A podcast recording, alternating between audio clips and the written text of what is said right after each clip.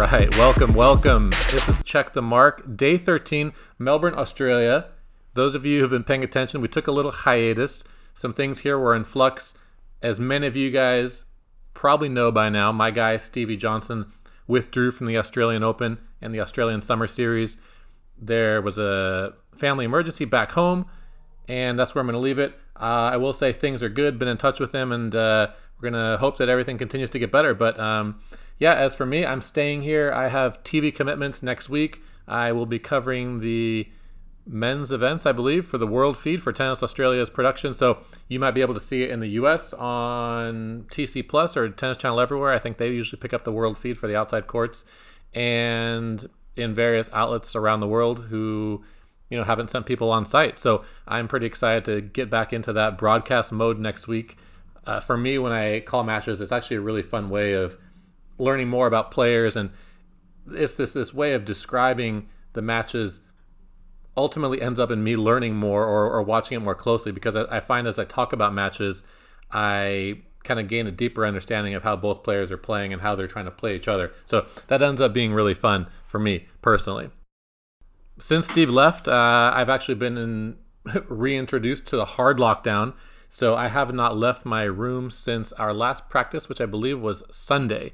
So I've been in here for a few days and I've gotten a taste of what almost half the draw has been doing since we arrived. So they're a week and a half in. I'm three or four days in. And it's given me kind of a new understanding of how these players are going to prepare to play. And you know, if you if you watch all their social media, so much is related to the physical, so much is related to the movement and the rackets and the hitting and all that.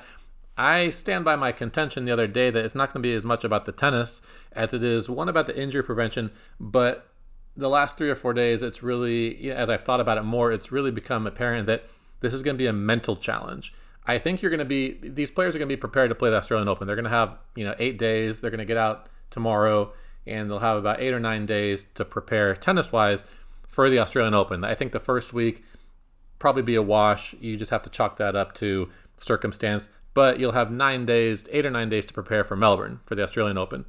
That being said, if I were the coach, I would be using this time to get my players' mind right. By that, I mean understanding the situation, recognizing that it's different, and getting that mindset to shift during the matches. This means adjusting how you play and adjusting how you think during the match.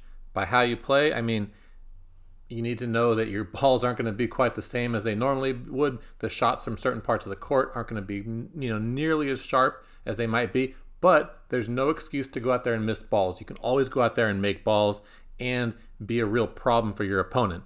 Mentally, this means A, forgiving yourself, being a really good cheerleader out there, giving yourself a chance to go out there and make the most of what you have that day. It also means recognizing what's going on on the other side of the court and not being completely self absorbed with what's happening on your own side of the net. I'm really interested in seeing how players are going to approach this.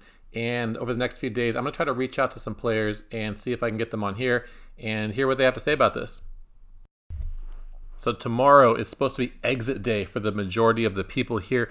I, for one, cannot wait we are supposed to get instructions today sometime on how and when this is all supposed to happen. What are the methods for exiting everybody from quarantine?